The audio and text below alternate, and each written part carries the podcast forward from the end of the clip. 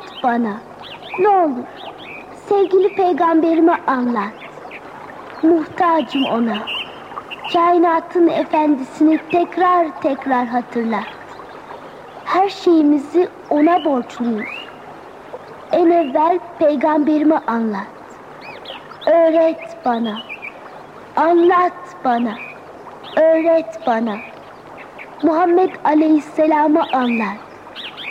Onu anlatarak yolumu aydınlat. Bedir Savaşı'nın üzerinden bir sene geçmiş olmasına rağmen Mekke'de hala öfkeler alev alev.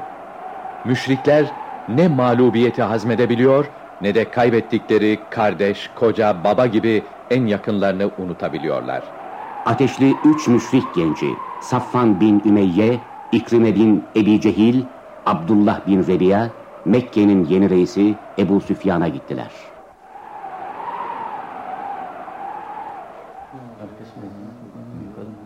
Ya Eba Süfyan. Sizi dinliyorum gençler. Hoş geldiniz. Bu kahredici mağlubiyet lekesini alnımızda daha ne kadar taşıyacağız? Ayakta kalmayın. Oturun bakalım. Zaten bugüne kadar oturmaktan başka ne yaptık ki? Bir düşündüğünüz var mı? Var. Evet, dinliyorum. Şam seferinden ne kadar kar kazanıldı? 50 bin altın. Öyleyse ya reis, bu karı ikiye ayırsak ve yarısını silaha, diğer yarısını asker toplamaya harcasak nasıl olur? Herkes razı olursa gayet güzel olur. Hele hayır diyecek biri çıksın. Hadi bakalım öyleyse. Gösterin hünerinizi.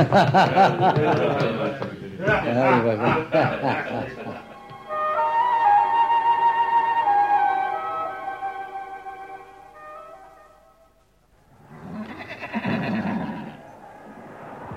Mekke'de artan bir hızla hareketlenme başladı. Silahlar, atlar, develer alınıyor, Sakif ve Kinane kabilelerinden asker toplanıyordu. İntikam hırsıyla yanıp tutuşan 3000 müşrik kısa zamanda Mekke meydanında bir araya geldiler. Sefere bütün Kureyş asilzadeleri katılıyordu. 3000 deve ve 200 at tedarik etmişlerdi. Askerin 700'ü zırhlıydı. Zırhlar içindeki Ebu Süfyan alımlı bir at üzerinde görünürken bir anda her taraf çın çın öttü.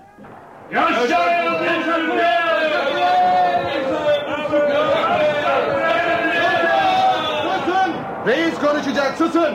Yesrib'i basacak, Muhammed ve Müslümanları kılıçtan geçireceğiz. Seferimizin gayesi budur. Konuşmam bundan ibaret.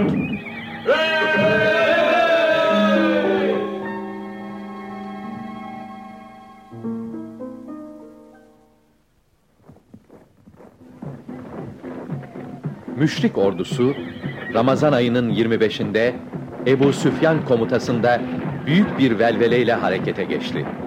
En fazla şamata yapanlar Safvan bin Ümeyye'nin teklifiyle sefere katılmış ve ordunun önü sıra yürüyen 10-15 kadındı.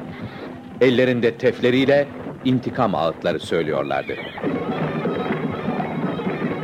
Kadınlar gelmese olmaz mı ya Eba Süfyan? Bir mağlubiyet olursa akıbetleri ne olur? Sen sus ya Nefer bir Muaviye. Karılarınıza, çocuklarınıza kavuşmak için Bedri'yi bırakıp kaça kaça geldiğinizi unuttuk mu sandınız? Kim, ben mi? Sen ve senin gibi ödlekler. İftira! İftira iftira değil. Bu defa hele bir kişi kaçmaya yeltensin bakalım.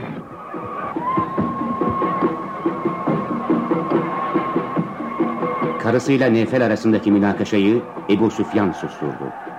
Asker, binek, zırh ve silah bolluğu müşrikleri kendinden geçirmişti. Teflerin sustuğu anlarda bir ağızdan bağırıyorlardı.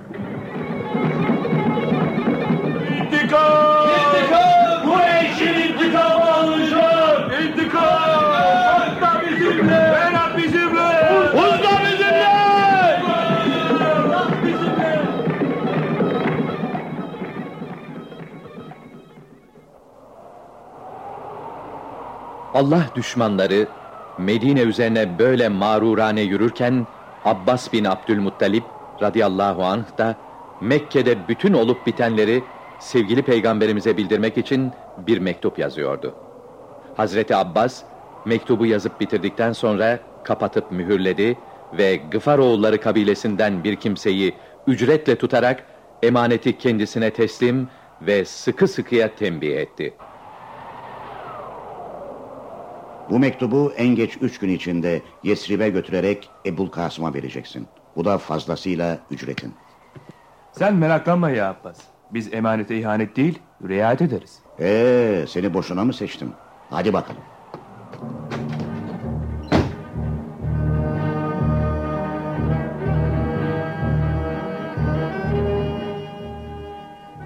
Ulak, Resulullah Efendimiz'i Medine'de bulamayıp da Kuba'da olduğunu öğrenince oraya gitti ve kendilerini mescitten çıkarken gördü.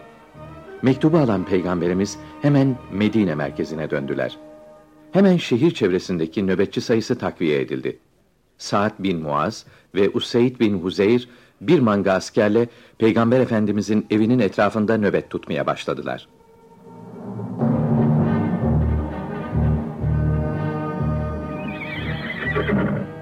Ve süratle cihat hazırlığına başlandı.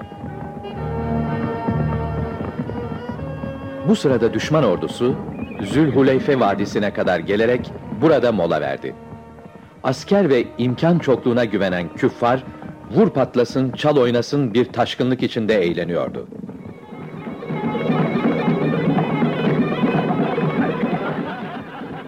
İslam istihbarat birimleri, müşrik ordusunun Zülhuleyfe'ye kadar gelerek burada konakladıkları haberini Allah Resulüne yetiştirdiler. Peygamberimiz, Hasbunallah ve ni'mel vekil dediler.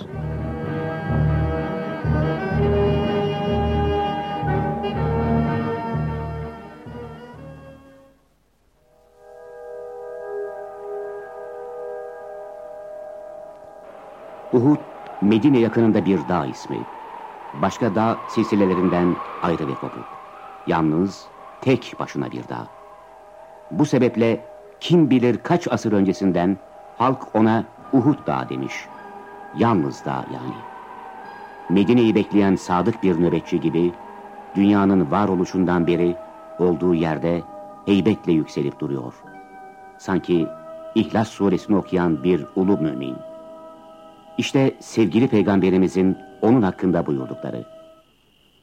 Uhud öyle bir dağdır ki o bizi sever, biz de onu severiz.